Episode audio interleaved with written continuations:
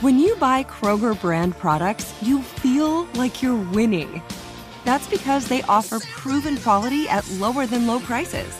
In fact, we guarantee that you and your family will love how Kroger brand products taste, or you get your money back. So next time you're shopping for the family, look for delicious Kroger brand products because they'll make you all feel like you're winning.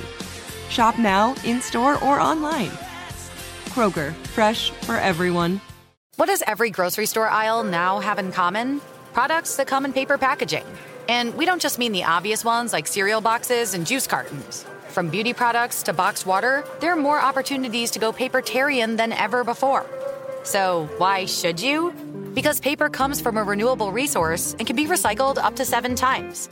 Simply put, it's the smart choice for the environment. And it turns out, the easiest choice for you. Learn more at howlifeunfolds.com slash papertarian. Spectrum One is a big deal. You get Spectrum Internet with the most reliable internet speeds, free advanced Wi Fi for enhanced security and privacy, and a free Spectrum Mobile Unlimited line with nationwide 5G included, all while saving big. For the big speed, big reliability, and big savings you want, get Spectrum One. Just $49.99 a month for 12 months. Visit spectrum.com slash big deal for full details. Offer subject to change, valid for qualified residential customers only. Service not available in all areas. Restrictions apply. Go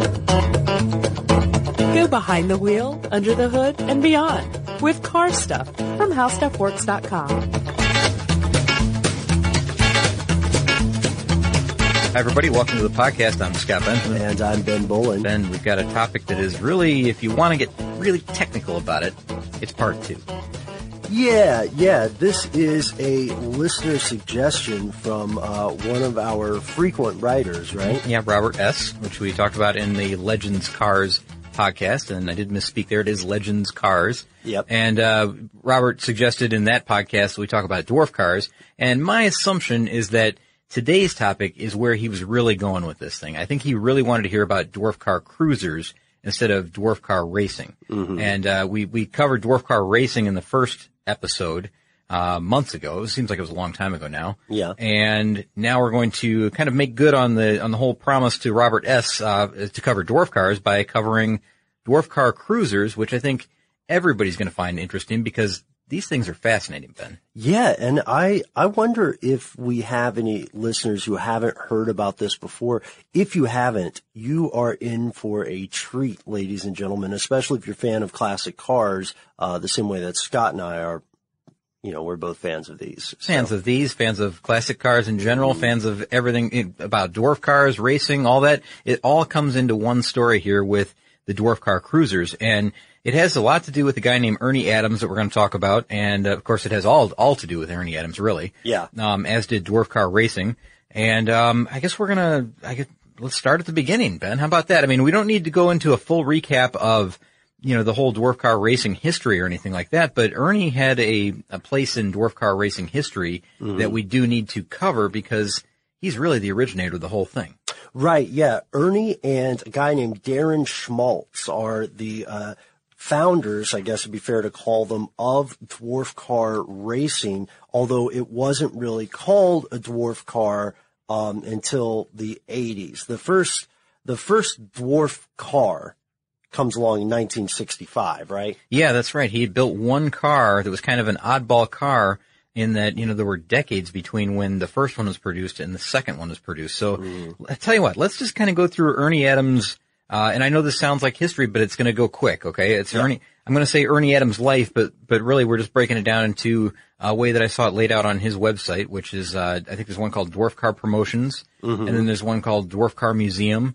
And you can find, you know, those online, just a simple keyword search. And you can find all this information there, but I'll, I'll kind of lay it out for you quickly. Uh, just kind of cut to the chase on this one, really. All right. Um, so in the early years, Ernie came from a, uh, well, he had a long time fascination with cars, which started in grade school. And he built, built his first wooden car, which was really just kind of a crate box with the steering wheel and, you know, um, I guess he had peanut butter jar lids for tail lights, you know, that kind of, uh, Right. pull push type roadster that, um, he had his mom dragging him around town in this thing when he was really young in grade school. And I guess the family, Ben, this is kind of an interesting little side note. The family lived, um, near the junkyard, the town junkyard. Yeah. And they kind of learned that hey, you know what? Some of this stuff isn't all that bad. Let's let's take that and we can use, we can sell it in a garage sale or whatever, and we can reuse some of it, repurpose it. And Ernie learned these really valuable skills by doing that, and he learned that you know I can make something out of nothing really, make something out of what other people call trash. I can make something that people really want or what I really want. And uh, and not only that, they sold things to make. Uh, um, they would they would like gather things from this junkyard, and they would they would make like um, they would make their own things. They would sell them. They would use it to raise money to create uh, well not to create, but to to uh, get Christmas money for the year. Sure, Um, yeah. It was a very purposeful.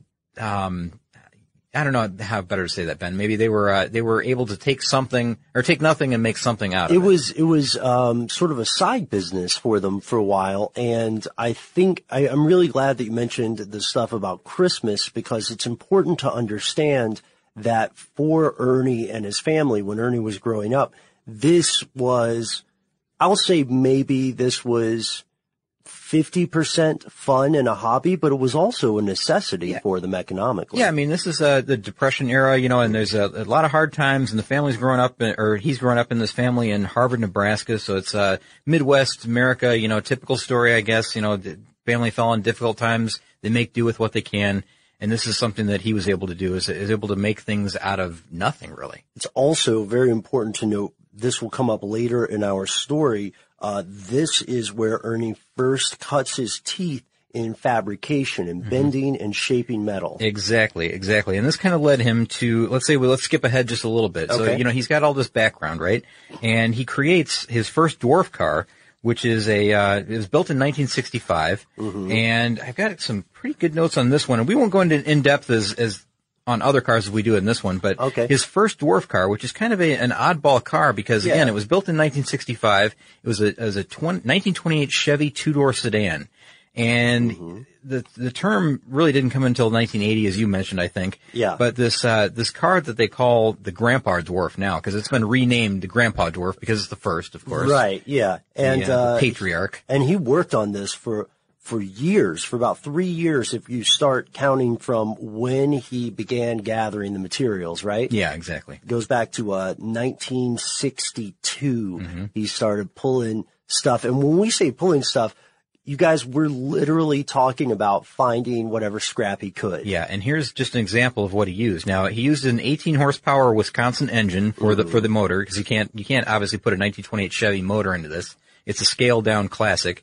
Uh, it doesn't say exactly what scale. Now we know that um, you know the uh, the dwarf cars, the the Legends cars, you know the ones that we see racing. Those are five eighths scale replicas of like 30s and 40s cars. But I don't know if this car is specifically five eighths or if it's just kind of an eyeballed scaled down classic version. Right. I do have the specs on the size. Oh, you do? What yeah, it? it's uh nine feet long. It's only 53 inches high. It has a 73 inch wheelbase, which uh just just for a spoiler alert, there, that's not exactly a standard thing. No, Yeah. no, definitely not. And you know, I I started to get into kind of a short list of of things that he had. Uh, you, you had mentioned that he gathered up a lot of Oh, materials, yeah, right? yeah, so I yeah. Mm-hmm. mentioned the the engine. Um, he was using a homemade hacksaw that he had built out of a chair frame. So So cool. Again, he built his own tools in a lot of cases. Mm-hmm. He used a hammer and chisel. Um, he has been, he had an arc welder, which was uh, probably something he was just learning to use. I mean, early on. Right. And uh, he used nine refrigerators for the steel. Now he used you know, the doors mainly, I believe, is what he was he was going after. He said,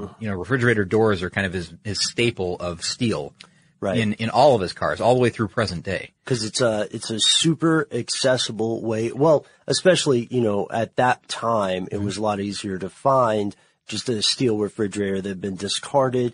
And he, um, funny story, this was still a learning experience for him. He didn't have the know-how to make what are called compound bends, mm-hmm. which is a, a skill you need to have when you're making your own cars. So he, instead, the story goes, he just used the bends that were already there in the refrigerator pieces. So he would find, I, I guess he ah. would kind of like look for the part of the refrigerator that would fit the car and then cut it. Well, that's probably why it took nine refrigerators to do this because Yeah. he needed certain parts for certain things. Mm-hmm. And, and we'll find out that, you know, later, a lot of people describe the original dwarf car, the one that we're talking, the dwarf cruiser, I should say, as, in quotes, somewhat crude in, uh, in the way Yeah. it appears because later, as we get into some of the more of these cruisers, he get, he's very, very refined and, and it becomes very complex in the way that Yeah, he builds these things. yeah. So, you know, this, this original one, again, I'll get off this one pretty soon, but, um, it originally had solid rubber tires Mm-hmm. because they just weren't available at that, in that size at that time. But later they did change them to 12 inch pneumatic tires, so a little more comfortable ride. Um, he also later added a vinyl top and I think a two cylinder engine, a two cylinder 13 horsepower engine. Yeah, so he, Onan. yeah, he swapped that one out for the, uh, the Wisconsin engine that he had in there prior. Um, it had a cloth interior, bucket seats, uh, the windows operate, you know, so they can roll them up and down. Mm-hmm. Um, and it still runs and drives today. It's still kept in, in running order in street legal condition. So you can go to Ernie Adams Museum in, where's it, Maricopa, Arizona, I, I believe. so, yeah. And, uh, you can see the, the grandpa dwarf alongside of the other five dwarfs that we're going to talk about. Yeah, now I'll go ahead and tell you they probably won't let you drive it. well, you can ask. You might as well ask. Why Yeah. not? I mean, he, he may take it out and show you what it uh, what it'll do though, because all these things run and drive, and it seems like he often takes them out and and kind of stretches their legs a little bit. You know, like it's, Right. It's bad for these things to sit around and not be driven. Um, so okay, so in his history, and I, I know we spent a little bit too much time on that one, but No way. It's That's- strange in that you know you have to go from the early years to the first dwarf car, then back to dwarf racing, and then back Right. to dwarf cruisers again. So we're on to dwarf dwarf car, and boy, it's tough for me to say, Ben. Dwarf car racing. Yes. And um, the first dwarf race cars appeared in late 1979, early 1980. Yep. And the idea came from watching. He was, I think, he was watching a motorcycle sidecar race in, in Phoenix with a Mm-hmm. yeah, friend. Yeah, he was watching it with uh, Darren Schmaltz, and uh, as they were leaving, they started critiquing the race itself. And uh, Ernie specifically said, "Well, these three-wheeled racers are a little too slow in the corners. What would happen if we added a fourth wheel?" Ah, see, Ben. Now here's my here's my uh, my theory about this whole thing. Okay. These two guys are sitting around the racetrack watching a motorcycle sidecar race, having a couple beers, you know, maybe a, a corn dog or something like that. Or What do. They call them out there in, in uh, on Route 66? A cozy dog. a cozy dog. having a cozy dog, and uh, and they're just relaxing, you know, at the on the grandstands, and they're kind of just big stuff talking, you know, like you know Oh, what would yeah. make this really cool. Here's what I would do with this series. This is the way I would make these different. And then they started to kind of put this together, like, well, maybe we could really do this. yeah, it sounds like a big uh, sort of a cocktail napkin type conversation. It kind of does, but it turned out really well, as a lot of times those do. And uh, and the thought was that the three wheel race cars or racers rather these uh, these uh, sidecar motorcycle sidecars were too slow in the corners for them because remember these are the original sidecars. They're not the ones that we see now that are exceedingly fast. Um, the real real low wide ones. But he said, you know, four wheels would be a little better for cornering speed, something like that. And a car body would add appeal for the crowd. So what we're talking about really is small cars. Yeah, and uh, I'm I'm glad you said it that way. Uh, just another detail. I think they talked about the making an oval track because Mm-hmm. the sidecar races at that time were not in the oval. Oh, I didn't know that. and okay. they, and so so this is just a this is just an insight into how broadly they were speaking because they said you know I, I can see it so clearly Scott it, it's like if you and I were sitting there watching a race and then you said well you know problem is they got three wheels and I said yeah and the racetrack isn't even oval what the heck man we could do better than this We need to change this this way, and it would be much better. So let's do it. yeah And that's what they did. yeah they had a they had a challenge to each other Yep. um, eventually, after their after talking uh, such mess, as they would say in some parts of Tennessee, uh, Schmaltz said, "Well, you know what, Ernie? If you build one of these, then I will build one too." Mm-hmm. So they did, and in 1979, early 1980, they built a couple of these cars. That were the first two, mm-hmm. and then by 1983, which is just three years later, it had kind of caught on enough that the county fair was actually sponsoring a, a race in Prescott, Arizona, and they had 12 cars registered for the first race, and I guess it was a big success because people kind of uh, stuck with it. They said, you know, this really works. Let's hang on to it. And then here's what happened, Ben. Remember, this is where we go back to our other story. Right. And there, this will fill in the gap between the dwarf race cars and the dwarf car cruisers because this is when uh, the Lowe's Motor Speedway guys got involved. And the Lowe's Motor Speedway guys, were the two involved in there? I've got it in my notes here in just a second. I'll find it. Sure, I can, uh, oh, Humpy Wheeler Yeah, and Elliot Forbes Robinson, right? Mm-hmm. At the Charlotte Motor Speedway. And they decided that they were going to uh, start up this thing that they didn't know was going to call it the Legends Car Series yet, but they were going to start up something that was like scaled down cars that were built for people who didn't have a whole lot of money but wanted to race. Mm-hmm. And so it's kind of an inexpensive way to get into racing. And we've told that whole story about, you know, how they did this. Uh, they bought four cars, I think, and they modified them a little bit. Right. you know, added some, uh, added some fenders, I think. Mm-hmm. Yeah. And, uh, they, they wanted to have a fiberglass version. Yeah, too, they, so- they tweaked the original design Yeah, just a bit good. and made That's it fair. made it work for their own series, right? So they uh, th- this whole thing came about, and then I think it was around 1992 when the original Legends car actually appeared first, uh, like April I think of '92, when the first Legends car was revealed at the uh, Charlotte Motor Speedway. Um, and I think did that change later to Lowe's Motor Speedway or something like that? I think the name did change. I believe you're right about changed. that. I think I got the, that's the order I think it went from Charlotte to Lowe's.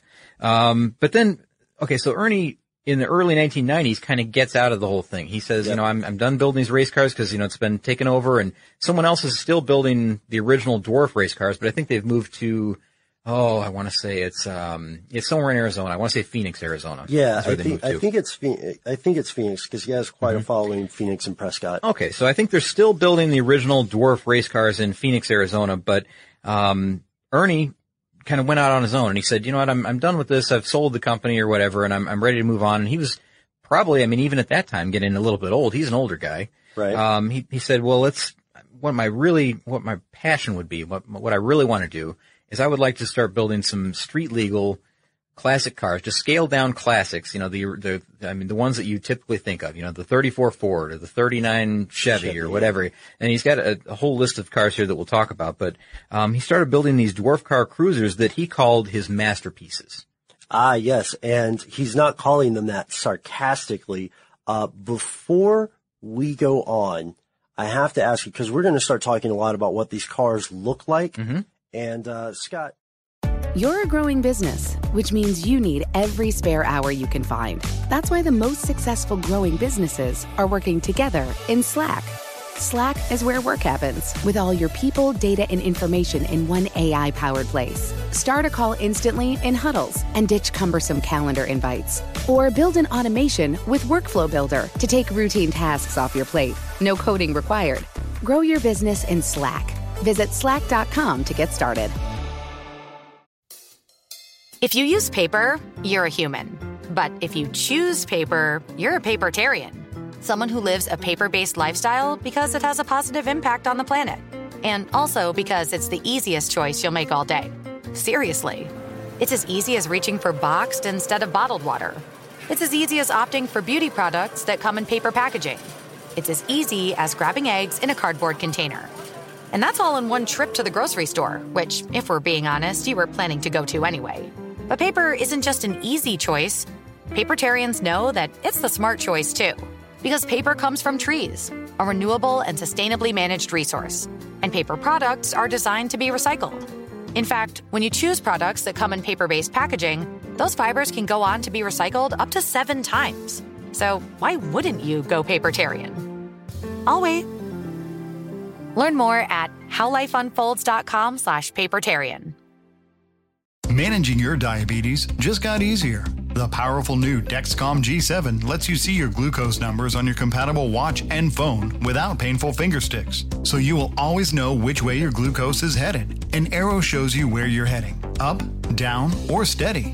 It can even alert you before you go too low or when you're too high. And because Dexcom G7 is the most accurate CGM available, you can make better diabetes decisions about food, medication, and activity in the moment. And all those little decisions can lead to big results. Results you can see, like more time in range and lower A1C. With Dexcom G7, you can manage your diabetes with confidence. Get started with the number one recommended CGM brand by doctors and patients at Dexcom.com. That's Dexcom.com. Dexcom data on file 2023. If your glucose alerts and readings from the G7 do not match symptoms or expectations, use a blood glucose meter to make diabetes treatment decisions. For a list of compatible devices, visit dexcom.com/compatibility.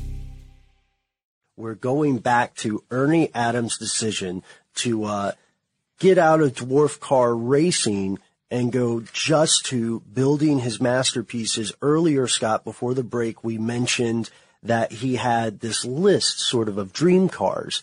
And the first car that he goes to um, after his racing ti days uh, is a 39 Chevy Saturday Night Cruiser. Yeah, he's got a 39 Chevy sedan. I hadn't heard the term Saturday Night Cruiser. That's cool, Ben. But um, now, eh, the, the funny thing about this is that now, and understandably why he would go to this one, he also own, owns a full-size 39 Chevy. Oh yeah, yeah. And that's why he did this one. He said, "Well, I like that one so much, I'm going to mimic it for one of my one of my masterpieces here, which is what he first calls these."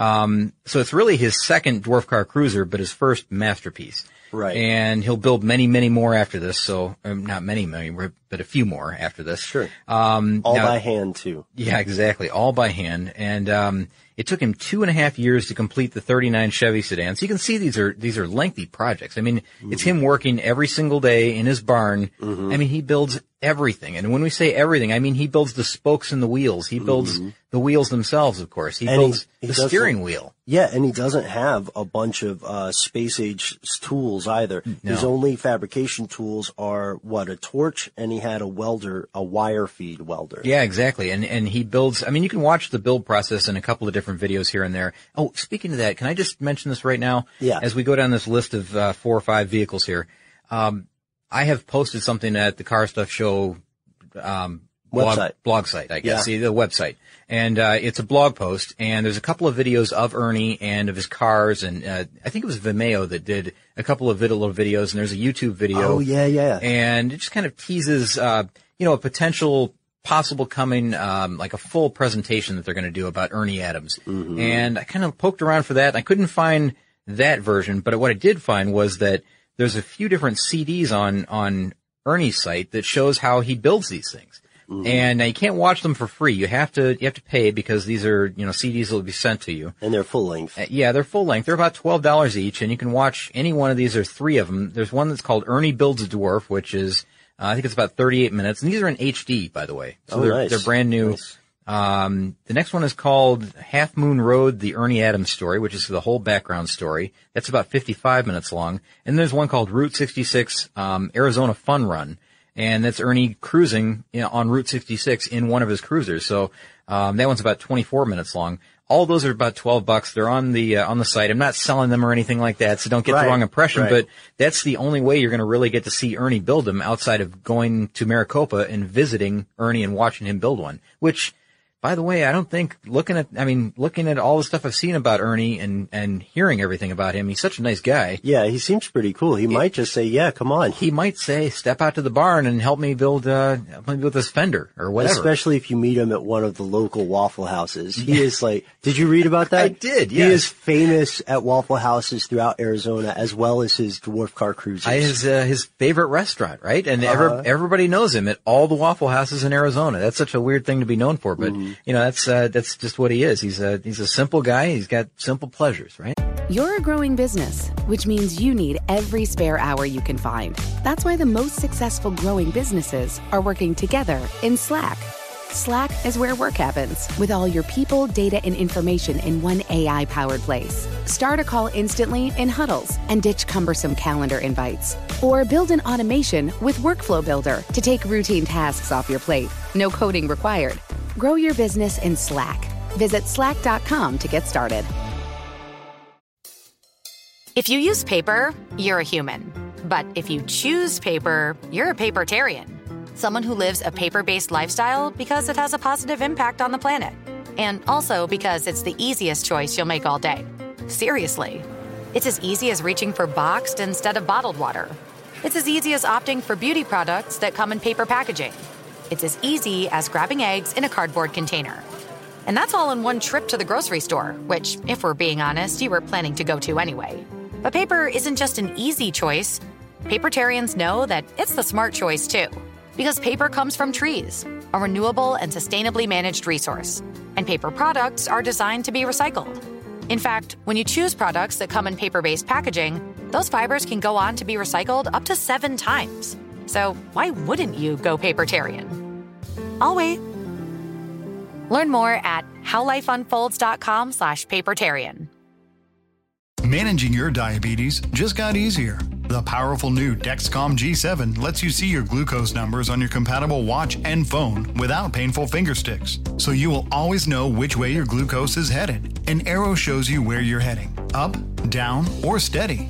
It can even alert you before you go too low or when you're too high. And because Dexcom G7 is the most accurate CGM available, you can make better diabetes decisions about food, medication, and activity in the moment. And all those little decisions can lead to big results. Results you can see, like more time in range and lower A1C. With Dexcom G7, you can manage your diabetes with confidence. Get started with the number one recommended CGM brand by doctors and patients at Dexcom.com. That's Dexcom.com. Dexcom data on file 2023. If your glucose alerts and readings from the G7 do not match symptoms or expectations, use a blood glucose meter to make diabetes treatment decisions. For a list of compatible devices, visit dexcom.com slash compatibility.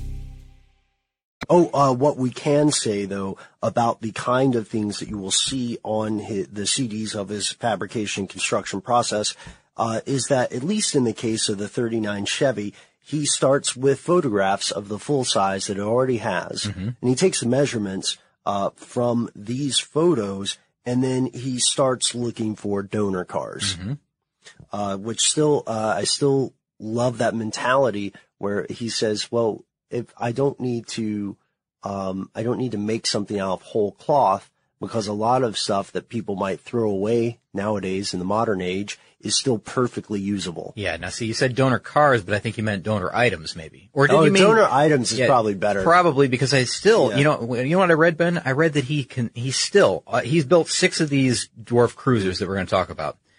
He has, he has still used refrigerator doors for every single dashboard in every single car he's ever built because he loves the metal that is in a, in a refrigerator door. Mm-hmm. It's just for some reason he said it's the best metal. It, it bends the way you want it to. It stays where you put it. It's the, it's the perfect metal for him. So he says, you know, that one, I know when you when you said donor cars, maybe maybe an item or two comes from one, but he he adapts it in some way. He builds everything from scratch, Now, you know, including the molding. well, yeah, when it comes to body, but you know that 39 Chevy has a drivetrain from a 1972 Toyota. Yeah, so he's got some unusual drivetrains. Yeah. and you, I mean, we'll talk about that uh, also as we go through because there's a few here that will surprise you. I think, um, Mm-hmm. like the yeah, the Toyota drivetrains are surprising. All right, so we we've talked a little bit about the 39 Chevy sedan. By the way, that one, a lot of people say it's uh, in quotes here a handsome car. A lot of people really like that one, and that was his first real attempt at a what we call a masterpiece, or what he calls a masterpiece. Yeah. kind of the the most complete finished version of a dwarf car you can imagine, really. Weighs much more than the Grandpa too. The Grandpa Dwarf, that 28 Chevy, uh, was 900 pounds, and this one is 1770. I mean, as far as complexity goes, the 39 Chevy sedan, it looks like, it looks, if you, if somebody wasn't standing next to it, you wouldn't realize that that's a dwarf car. Absolutely. The, uh, the 28 Grandpa Dwarf, although it looks correct, it has more of the look of, let's say, one of those cars that you would find like on the, on the kid tracks at, uh, at Cedar Point or something. You know, the, Right, the kind yeah. that kids can get in and drive on the rail. That, that type of car has that appearance. And maybe it's just because of the style of vehicle it is. I- Well, but you can like you can see some cool stuff where he has. I think it's the 39, right? Though, Aren't there photos of the 39, the full scale, and the dwarf together? There are, yes. Those Yeah. Mm-hmm. are great photos, by the way. I mean, with him standing there, and that gives you a true scale of what's going on because the 39 sedan's pretty big. Yeah. Uh, the Chevy sedan, rather. But, um, when he's standing next to them, that's when you get a true appreciation for the scale of these things, how small they are, because these are, these are waist high cars, Ben. They're like, they're, they're maybe 45 inches tall at the most. Uh, Yeah. so, so it's, they're remarkably small, remarkably well done, remarkably detailed. Mm-hmm. And the next one that he built was a 42 Ford convertible. So he took on a convertible project, which is amazing to, you know, I mean, of course, how hard is it for this guy to build a convertible system for a car when he's building a full car, really? Um, now he was, uh, I guess inspired or prompted by others to keep building these cruisers. Once he built the 39 Chevy, they said, well, clearly you're really good at this. You've got Yeah. amazing skills. Keep going with this as long as you can. So he decided to build this 42 Ford convertible and it's 46 inches high. It's, uh, baby blue. I think it goes by the name of Gem, I think is that the one he calls it. Uh, huge hit. People love that car. Then he went on to build a car that I'll tell you, Ben, this is my least favorite of all of them, I think. Oh, okay. The, uh, the 1929 Ford Hillbilly car. The hillbilly dwarf. Now, uh, just to give you an idea, now he takes years, like two and a half, three years to build the other cars. Right. He built this one in something like three months. Now, I mean, I know he he must love it. I mean, that's the way he that's why he did it. But they say that you have to see it to believe it because it was inspired by a car that he saw at a show in Casa Grande, Arizona. Uh, again, it took three months to build.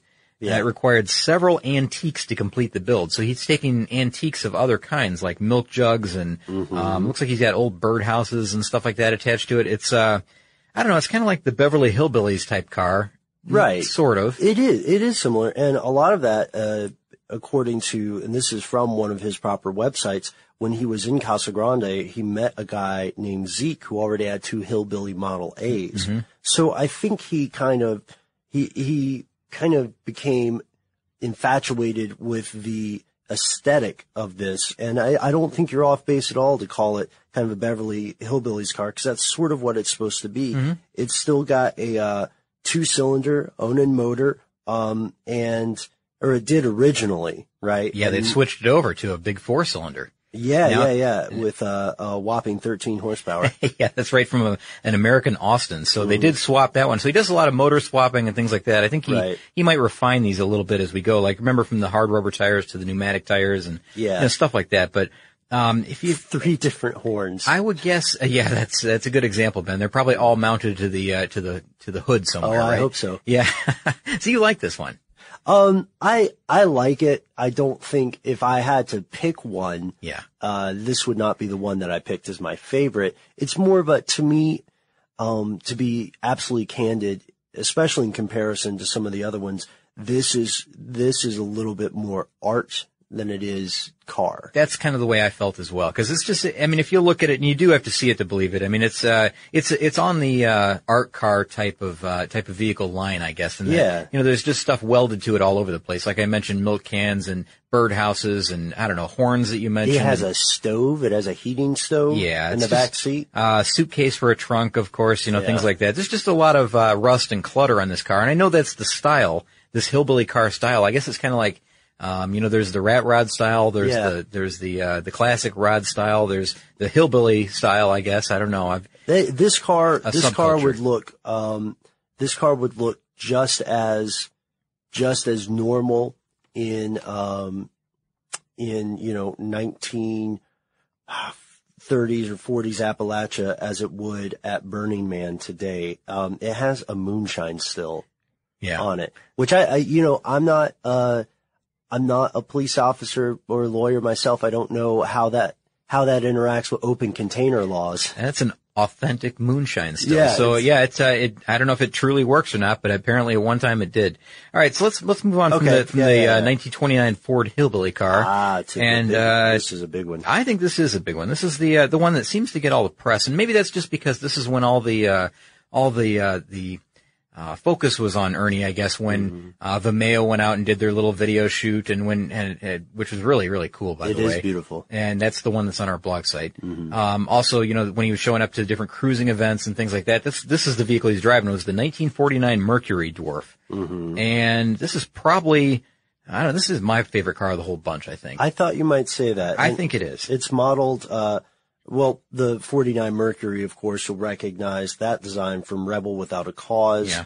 Uh, so Ernie had really enjoyed this vehicle, story goes, uh, for decades. He, he loved this because he especially loved its, uh, grill, the unique three piece window, and, uh, he thought the 49 was much better looking than the 50 or 51 Mercury. hmm And this one is authentic. I mean, it has uh, the lake pipes. It has, you know, the great big sun visor that goes over the top. It's been nosed and decked, which uh, means just taking the trim off of the nose and the back end. Right, right. Um, so, you know, a few hot rod elements. It's been lowered, apparently. It looks really low. Yeah. Uh, I think he's headed up to 100 miles per hour before. That's the top speed of this thing.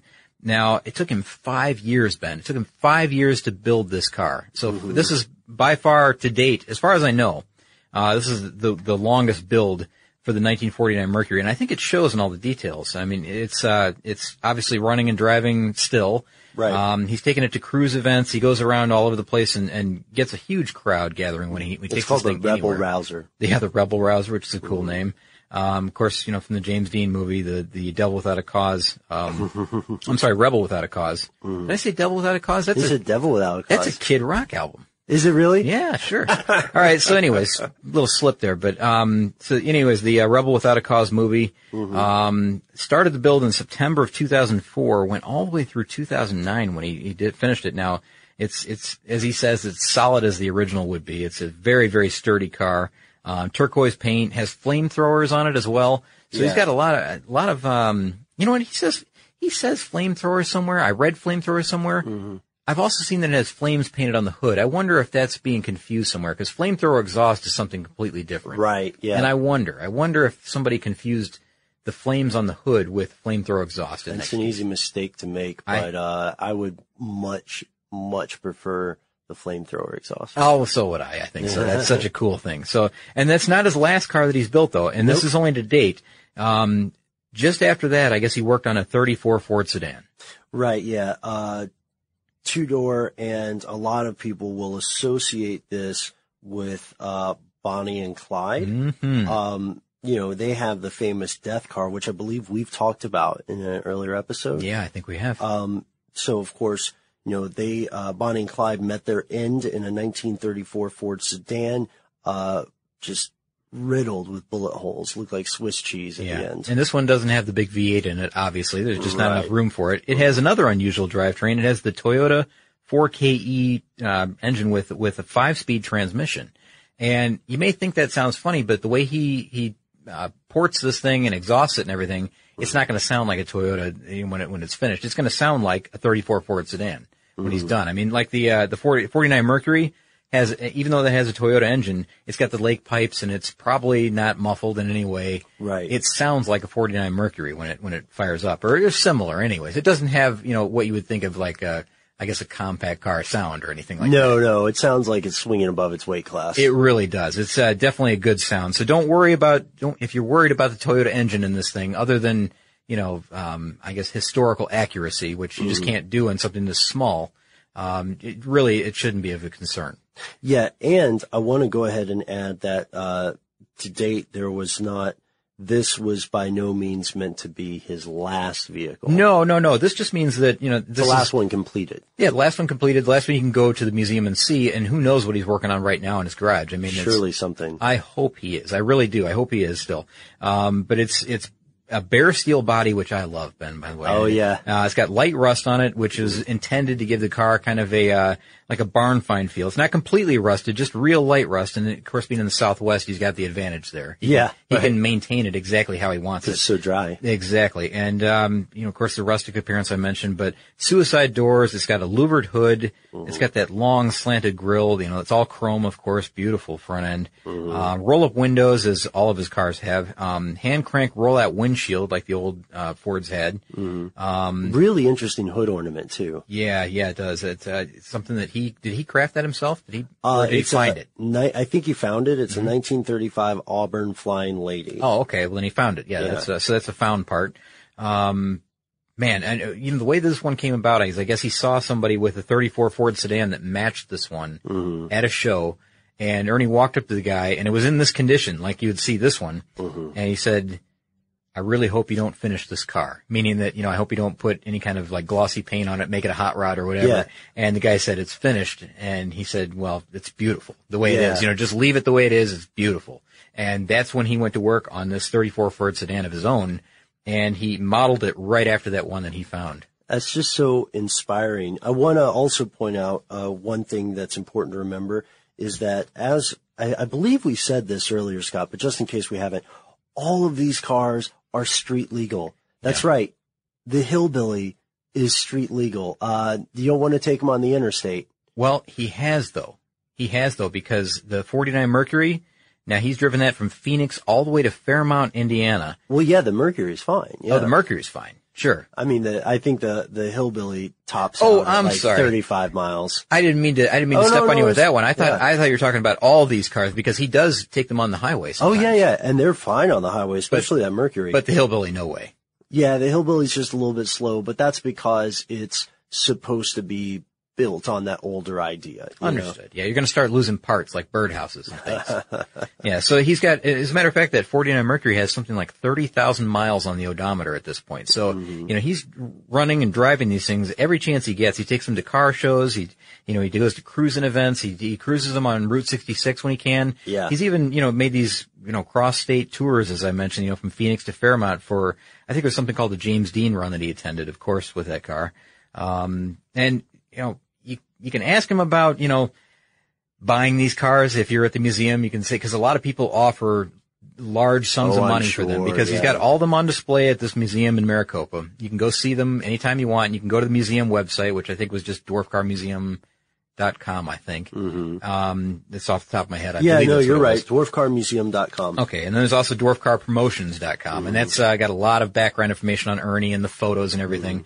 Um, but you can't you can't buy the cars. He will not sell them. He says he's way too proud of them to ever get rid of them. He loves them. Yeah. Uh, but you can buy some dwarf car merchandise when you're there. So you can buy things like shirts and window stickers and DVDs, and they even have trading cards, Ben, like uh, Cool, yeah. dwarf car cruiser trading cars. So that's kind of cool. Um, and the funny thing is that if you go, this is such kind of a small town thing, really. You know, he's, he's, I guess in this really little town there and so accessible that his email's right online. His mm-hmm. phone number is right online. You can contact Ernie and talk to him if you want to, and I'll let you dig up that information. I'm not going to give it here. Right, yeah. But, you know, you can, you can find ways to contact Ernie and you can go out there and make a trip and, you know, see him and talk to him and, and kind of pal up with him, I guess, for a little while and see what's going on. Maybe he'll give you a ride in one. Who knows? What I think this is an amazing person. Yeah. This I- is really cool. I can't guarantee a ride in that or anything like that. no, but- no, no. Car um, stuff does not legally guarantee rides with any living legends. No, that's true. But, uh, but he is definitely what I would call a living legend because he has got, you know, I- before I said he's a simple man with simple pleasures, right? With the, uh, the whole Waffle House thing, right? Right. This guy is unbelievably skilled, Ben. When you see what he does, when you see what Yeah. he, he makes out of really nothing, out of other people's scrap, uh, this guy is far, you know, head and shoulders above everybody else as far as I'm concerned with, with fabrication and, Mm-hmm. uh, just the way he builds things is so amazing. Like he has a vision and he makes it all happen. Yeah, definitely, definitely a master in my book. Uh, so I guess that's all I have on, uh, Ernie Adams other than, uh, go see him if you're in the area. Go check out this museum. Yeah, and I hope this is a story that continues. I hope that you know, past that uh, 34 Ford that you know he just put together. I hope that uh, you know we see another five, six cars come out of Ernie. I mean, he's an older guy, and these take these take like five years to build, three years to build, Yeah, yeah. whatever it is. So you know, th- it's kind of limited in the number that he can produce. But I hope he continues to build, you know, right up to the point where he can't do it anymore. Mhm. And I hope that, uh, somebody, I, I know for a fact that he's inspired other people to build their own dwarf cars as Mm-hmm. well. So, uh, that's how you know that you're really leaving a legacy. Uh, let's see, before we head out here, Scott, do you want to do a little listener mail? I'd love to do that. So, Tracy B writes to us and says, Hello, Scott and Ben. I heard you say recently that a Hemi episode was on the way, and I wanted to make sure the Ford Boss 429 wasn't overlooked. I'm guessing Chrysler has such a lock on the name Hemi now that they'll probably make me pay for each time I type it. However, there was a time Ford was in the game too. Hate to see Ford Motor Company go unmentioned. As for the folks that thought Preston Tucker got too much airtime versus Henry Ford, wah. Ford may have been around first, but Tucker had more story. I loved it. Tracy. P.S. Mid-grade gas is still a ripoff, says Tracy B. And you probably agree. You know what? I, oh man, I might get skewered for this one. Uh, I agree, but I use it in the Monte Carlo. Oh no, Ben! I because I agree it's a ripoff as well. I, Oh, no. uh, it's it's a superstition at this point, but I just use it. Okay, all I right. Well, I'll let you continue Okay, look, spending okay. extra money at the pump every time you go if you want to. Uh, okay, here's the worst part. If I'm if I'm low on money trying to cut corners financially, then I do put just regular in there. So I know that it is. I I know. Okay, I get it. I know it's your a car ripoff. your car is rated for regular gas. It's not rated for premium. If you're if you're rated for premium and you're putting mid grade in, I would understand that you're cutting corners. But this is just spending extra money you don't have to. If it's rated for regular, put in regular. What cost can you put on peace of mind? Okay, good point. I guess. I, I mean, that's such uh, a that's such a mind, question I- dodge. eh, I don't know. No, it is. I. You know what? I. I know the arguments. Um, I will say, we've. You've probably heard this story before. This is just an interesting one. Um, way back in um, when my parents were kids in Tennessee, um, one of the uh, one of, one of the only gas stations up on the mountain had those had those three pumps. So you could get your regular, you get your. I think they didn't have mid grade. I think they had regular, premium, and diesel. Right. Okay. So uh, the shop closes down, and there's a fire, you know, years after it's closed. And so people, like the firefighters come, the building's destroyed, and so that sort of spurs development. And they break in, they start breaking ground to build something else there, and they find that the premium and the regular came from the same tank. No kidding. No was- difference. That there- guy was ripping people off for decades. There was no friend. separate tank for mixing or anything. None of it. It was just one tank So that you paid extra for on that side. No, So there was a diesel tank. So there's diesel, and, then there's regular gas, and he's getting two different types of, of gas out of that one gas tank. Oh no, it was the same gas, man. He was just ripping people well, that's off. what I mean. Yeah, he's uh, somehow somehow changing the uh, well, whatever. magic tank. I get it. So thank you, Tracy, for that. And uh, I, I agree. Preston had a lot of story. Henry Ford also had a lot of story. Oh, yeah. And we should talk about the uh, the Boss 429.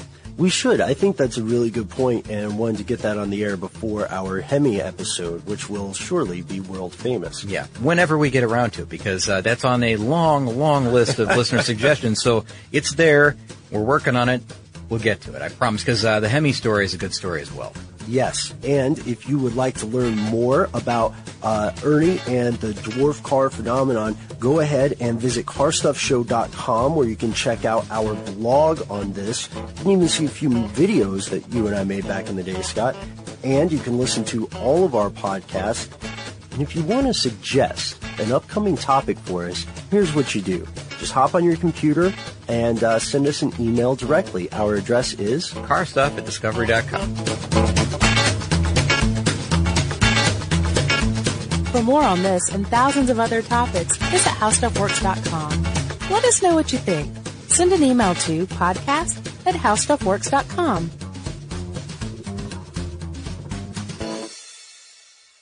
With the new Dexcom G7, you can achieve better diabetes results without painful fingersticks. It sends your glucose numbers to your compatible phone or watch so you can always see where you are and where you're heading. See how food and exercise affects your glucose, making it easier to spend more time in range and lower your A1C. Take more control of your diabetes with the number one recommended CGM brand. It's easy to get started today at Dexcom.com. That's Dexcom.com. Dexcom data on file 2023. If your glucose alerts and readings from the G7 do not match symptoms or expectations, use a blood glucose meter to make diabetes treatment decisions. For a list of compatible devices, visit dexcom.com slash compatibility.